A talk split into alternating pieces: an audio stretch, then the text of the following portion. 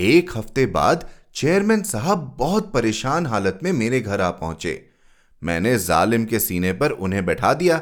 वे बोले, तुम्हारे लिए एक बुरी खबर है। तुम वह खबर अखबार में छपने न भेजते तो अच्छा होता। यह देखो। और उन्होंने बहुत से टेलीग्राम मेरी ओर बढ़ा दिए। आप सुन रहे हैं कहानी जानी अनजानी। पीयूष अग्रवाल के साथ। चलिए, आज की कहानी का सफ़र शुरू करते हैं। नमस्कार दोस्तों, पिचहत्तरवें स्वतंत्रता दिवस की आप सबको हार्दिक शुभकामनाएँ। अब मौका इतना खास है तो शुरुआत भी खास करते हैं। खास मैसेजेस और मज़ेदार कहानी के साथ। हमें सप्तऋषि जी ईमेल पर लिखते हैं। I am listening to your podcast every Friday they are awesome stories व also heart touching the way you narrate the stories is mesmerising thanks for the podcast Saptarishi ji आपके ईमेल ने मेरा दिन बना दिया। हमारे प्रयास को सराहने के लिए आपका बहुत बहुत शुक्रिया।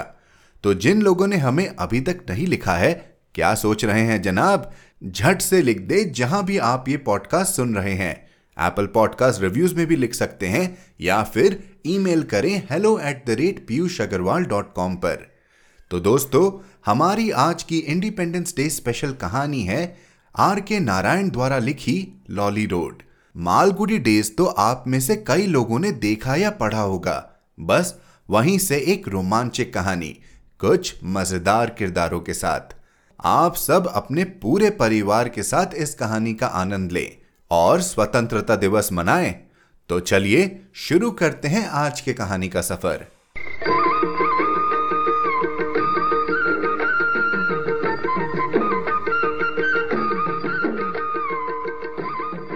लाली रोड, आर के नारायण।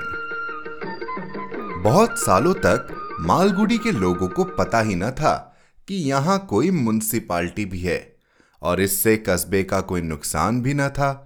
बीमारियाँ अगर वे शुरू भी होती तो कुछ दिन बाद खुद ही खत्म भी हो जाती। खत्म तो उन्हें होना ही होता है। धूल और गंदगी को हवा उड़ा ले जाती, नालियाँ भरकर बह निकलती, लेकिन खुद ही खाली भी हो जाती। म्यूनसिपाल्टी को ज़्यादा कुछ करने की ज़रूरत ही ना पड़ती। लेकिन 15 अगस्त 1947 को देश आज़ाद होने के बाद अचानक दृश्य बदलने लगा। उस दिन देश भर में हिमालय से कन्याकुमारी तक जितने जोश खरोश के साथ जश्न मनाया गया, उसकी दुनिया में इतिहास में दूसरी कोई मिसाल नहीं है। हमारी म्यूनसिपल कॉरपोरेशन भी उत्साह से भर उठी। सारी सड़कों पर झाड़ू लगाई गई। नालियों का कचरा साफ़ किया गया और हर मोहल्ले में झंडे फहराए गए। झंडों के तले गाते बजाते बड़ी धूमधाम से जुलूस निकाले गए।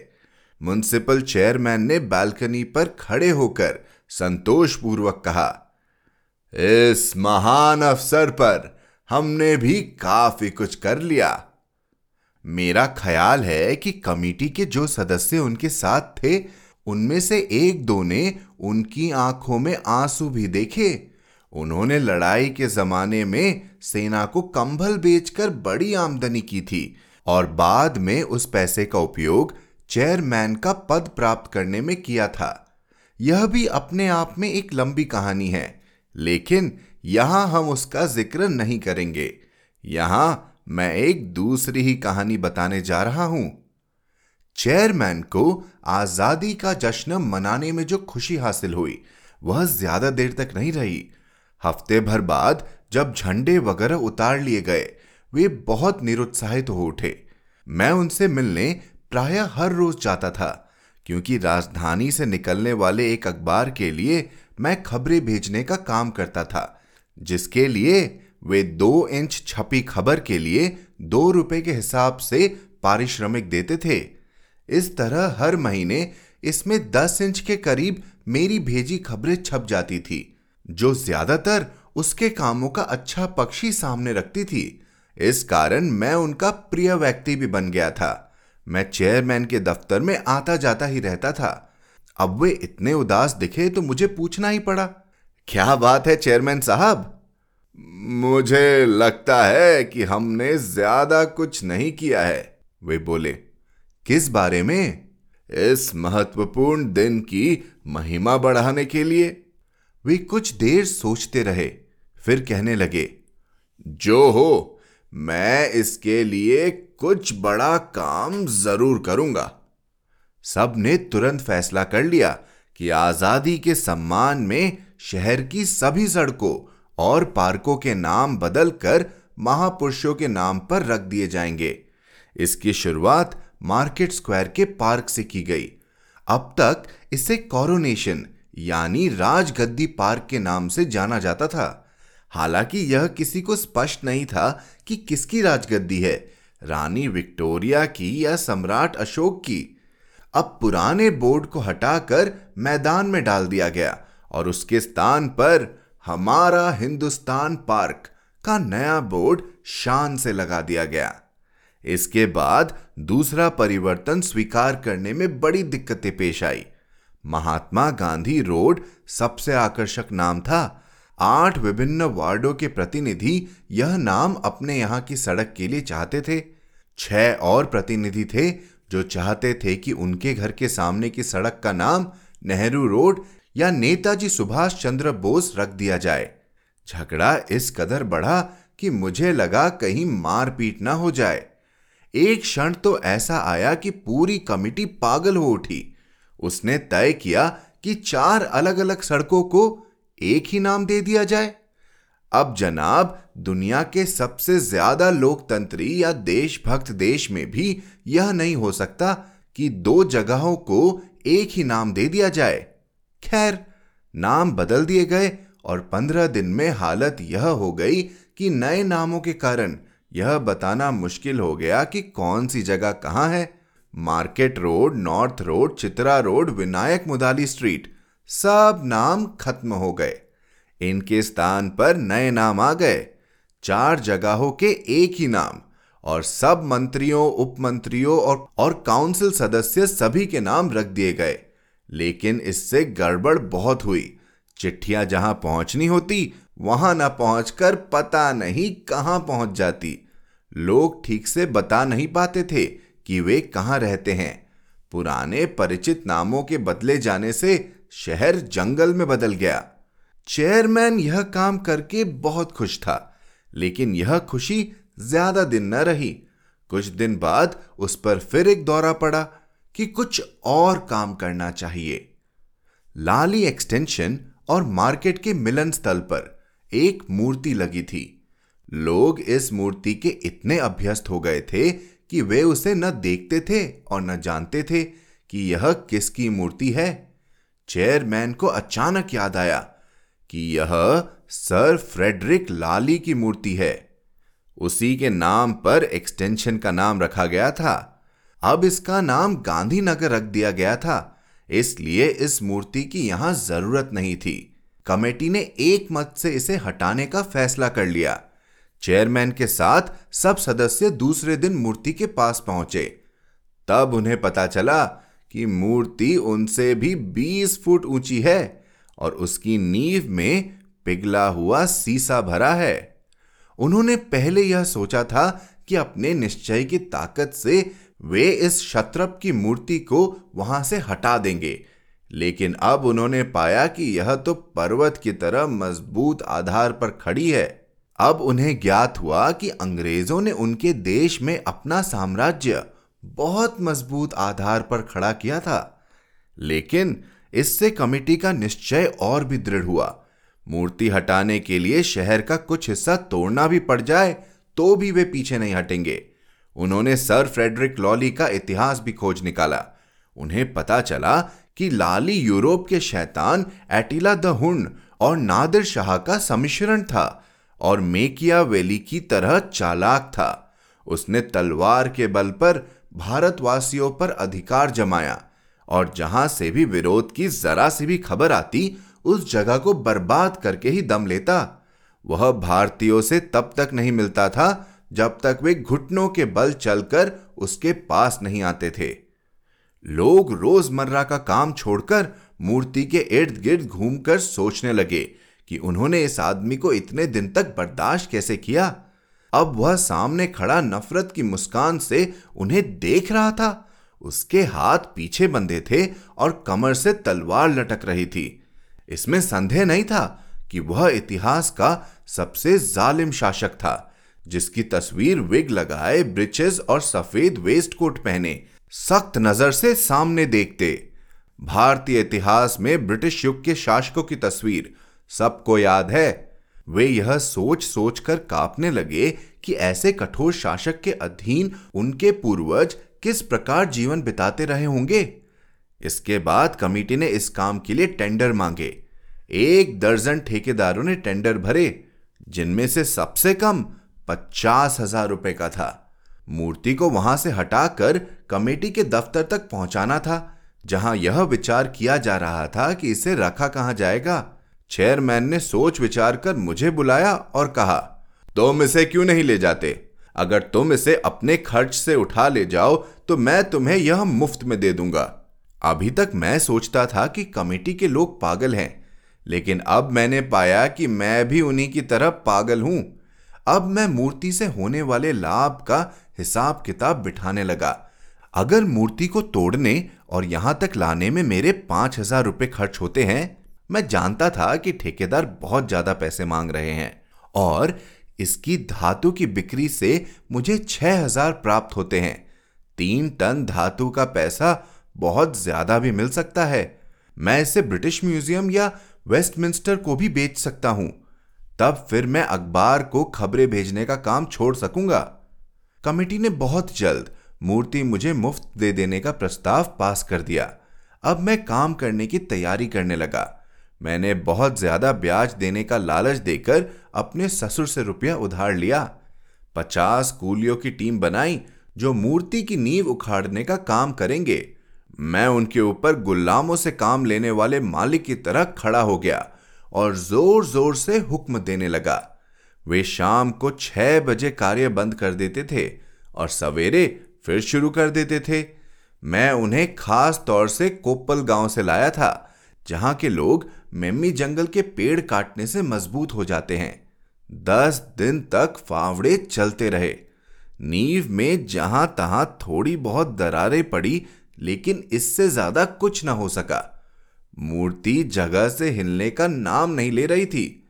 मुझे डर लगा कि इस तरह तो पंद्रह दिन में मेरा दिवाला निकल जाएगा। अब मैंने जिला मजिस्ट्रेट से डायनामाइट के कुछ टुकड़े खरीदने की आज्ञा प्राप्त की।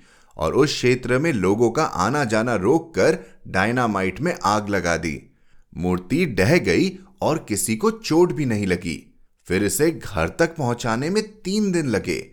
खास तौर से बनाई एक गाड़ी में इसे रखकर कई बैल उसे धीरे धीरे खींचकर ले गए। रास्ते में आवागमन काफ़ी देर तक बंद रहा। लोग मुझ पर हँसते और फप्तिया कसते दूर तक साथ रहे।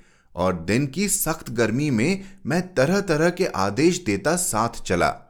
हर ऊँची नीची जगह और कोने पर मूर्ति को रुकना पड़ता, जहाँ वह न आगे बढ़ पाती, न पीछे हटती। रास्ते बंद हो जाते औधेरा बढ़ता जाता। यह सारी कहानी अब मैं दोहराना नहीं चाहता। फिर रात भर सड़क पर पड़ी मूर्ति के पास बैठा, मैं इस पर पहरा देता रहा। सर फ्रेडरिक पीठ के बल ज़मीन पर पड़े खुली आँखों से ऊपर आसमान के तारे निहारते रहे। मुझे उनकी स्थिति पर अफसोस भी हुआ। कहा, आपको कठोर साम्राज्यवादी होने के कारण यह दिन देखना पड़ रहा है। बुराई का नतीजा अच्छा नहीं होता। फिर इसे मेरे छोटे से घर में आराम से रख दिया गया। सामने के कमरे में सिर और धड़ रखा गया और पेट तथा पैर दरवाजे से बाहर निकालकर सड़क पर रख दिए गए। मेरी कबीर गली के लोगों ने रास्ता रुकने का बुरा नहीं माना और खुशी से हर परेशानी को स्वीकार कर लिया। म्यूनिसिपल कमेटी ने मुझे धन्यवाद का प्रस्ताव पास किया। यह खबर मैंने अपने अखबार को भेजी, जिसके साथ 10 इंच लंबी इसकी पूरी कहानी भी बयां कर दी। एक हफ़्ते बाद चेयरमैन साहब बहुत परेशान हालत में मेरे घर आ पहुँचे। मैंने जालिम के सीने पर उन्हें बैठा दिया। वे बोले तुम्हारे लिए एक बुरी खबर है। तुम वह खबर अखबार में छपने न भेजते तो अच्छा होता। यह देखो। और उन्होंने बहुत से टेलीग्राम मेरी ओर बढ़ा दिए। ये तार भारत की करीब करीब सभी ऐतिहासिक संस्थाओं से आए थे, जिनमें मूर्ति को हटाने का विरोध किया गया था। हमें सर फ्रेडरिक के बारे में धोखा हुआ था। लाली नाम का जालिम एक और ही व्यक्ति था। जो सर वॉरेन हेस्टिंग के जमाने में हुआ था। यह फ्रेडरिक लॉली एक सैनिक गवर्नर था, जो गदर के बाद यहाँ आकर बस गया था। उसने जंगल साफ़ कराए और मालगुडी कस्बा बसाया। यहाँ उसने देश भर में पहली कोऑपरेटिव सोसाइटी बनाई, पहला नहर का जाल बिछाया, जिससे सरयू नदी का पानी हज़ारों एकड़ बंजर पड़ी धरती की सिंचाई करने लगा। उसने यह और वह बहुत कुछ किया और सरयू की बाढ़ में ही जहाँ वह उसके किनारे रह रहे सैकड़ों लोगों को बचाने गया था, उसकी मृत्यु हुई। वह पहला अंग्रेज़ था जिसने ब्रिटिश शासकों से कहा कि देश चलाने के मामलों में भारतीयों को शामिल करना चाहिए। अपने एक पत्र में उसने कहा था, ब्रिटेन को किसी दिन स्वयं अपने हित में भारत छोड़ना पड़ेगा। चेयरमैन ने कहा सरकार ने हमें मूर्ति को वापस लगाने का आदेश दिया है। यह असंभव है। मैंने ज़ोर देकर कहा, अब यह मूर्ति मेरी है और इसे मैं ही रखूँगा। मैं राष्ट्रीय नेताओं की मूर्ति इकट्ठा करता हूँ। लेकिन इससे कोई प्रभावित नहीं हुआ। एक हफ़्ते में देश भर के सब अखबारों में सर फ्रेडरिक लाली की चर्चा होने लगी। आम जनता उत्साहित हो उठी। मेरे घर के आगे लोग नारे लगाने और प्रदर्शन करने लगे। उनकी मांग थी कि मूर्ति वापस वहीं लगाई जाए। मैंने हार कर यह कहा कि अगर म्यूनसिपल कमेटी इसमें खर्च हुआ, मेरा पैसा वापस कर दे तो मैं मूर्ति का कब्जा छोड़ दूँगा। जनता मुझे अपना दुश्मन समझने लगी। यह आदमी मूर्ति के साथ चोर बाजारी कर रहा है। उनका स्पष्ट मत था। दुखी होकर मैंने मूर्ति को बिक्री के लिए पेश कर दिया। एक बोर्ड पर बड़े बड़े अक्षरों में लिखा, मूर्ति बिकाऊ है, ढाई टन बढ़िया धातु। आप किसी देशभक्त मित्र को इसे भेंट में दे सकते हैं। दस हज़ार रुपए से कम के आवेदनों पर विचार नहीं किया जाएगा। इससे लोग और भी भड़क उठे। चाहने लगे कि लाद घूसों से मुझे मारे। लेकिन देश में अहिंसा की परंपरा होने के कारण उन्होंने मेरे घर की पिकेटिंग करने का फैसला किया। वे झंडा हाथ में लेकर घर के आगे लेट गए और नारों से सड़क गूंजने लगे। एक थक जाता तो दूसरा उसकी जगह ले लेता और इस तरह पारिया बनाकर यह सत्याग्रह चलाया जाने लगा। घर में मूर्ति रखने की जगह बनाने के लिए मैंने पत्नी और बच्चों को गाँव भेज दिया था। इसलिए पिकेटिंग से मुझे कोई विशेष परेशानी नहीं हुई।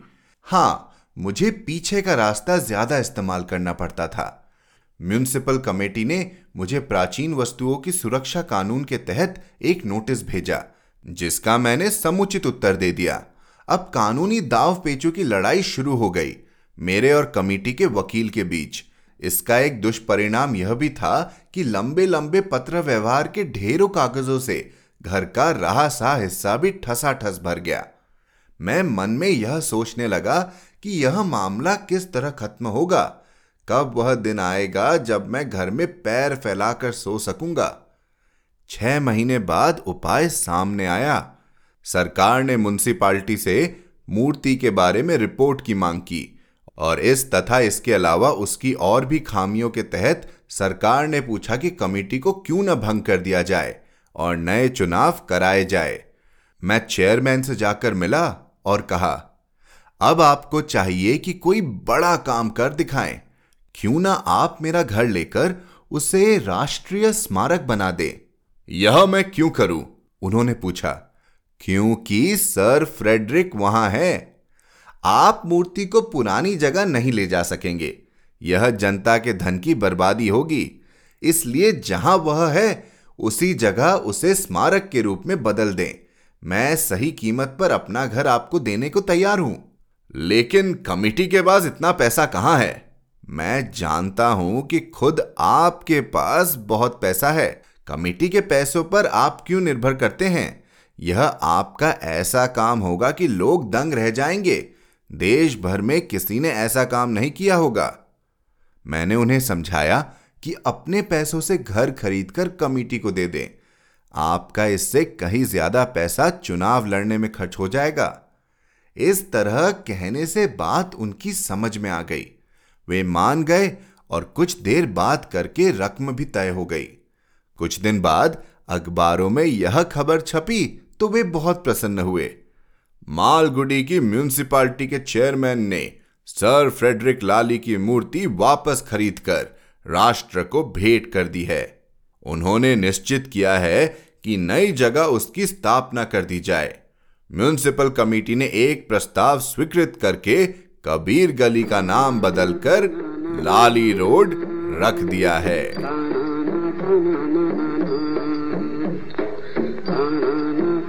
तो दोस्तों, कैसा लगा गांधीनगर से लॉली रोड तक का सफ़र? मुझे विश्वास है कि जितना मज़ा मुझे ये कहानी पढ़ने और बोलने में आया, उतना ही आपको सुनने में भी आया होगा। हमें ज़रूर बताएँ कि ये कहानी आपको कैसी लगी। और मालगुडी डेज़ से आपकी सबसे पसंदीदा कहानी कौन सी है? लिखते रहिए hello at the rate Piyush Agarwal dot com पर। आप सबको एक बार फिर से स्वतंत्रता दिवस की शुभकामनाएँ। जैसा कि आप सब जानते हैं, कहानी जानी अनजानी पर हमारी कोशिश है कि हम हिंदी साहित्य के नए, पुराने और अंतर्राष्ट्रीय लेखकों की जानी अनजानी कहानियाँ आप तक लेकर आए। ये शो पूरी तरह से सेल्फ फंडेड है। अगर हमारी कहानियाँ आपके दिल को लुभा रही हो तो आप हमें सपोर्ट भी कर सकते हैं। और जानकारी के लिए पीयूष अग्रवाल डॉट कॉम पर सपोर्ट द शो लिंक पर क्लिक करें। इसी नोट पर मैं आपसे विदा लेता हूँ। आप जिस भी ऐप पर यह पॉडकास्ट सुन रहे हैं, हमें सब्सक्राइब करना या फॉलो करना ना भूलें। हर शुक्रवार आप तक नई कहानियाँ लाने का श्रेय मैं अपनी टीम को देना चाहूँगा। आज के एपिसोड की प्रोड्यूसर हैं देवांशी बत्रा, आप सुन रहे थे कहानी जानी अनजानी पीयूष अग्रवाल के साथ, जो कि इंडी पॉडकास्टर की एक पेशकश है। तो हम आपसे मिलते रहेंगे हर शुक्रवार। तब तक के लिए अपना ध्यान रखिए, स्वस्थ रहिए और मुस्कुराते रहिए।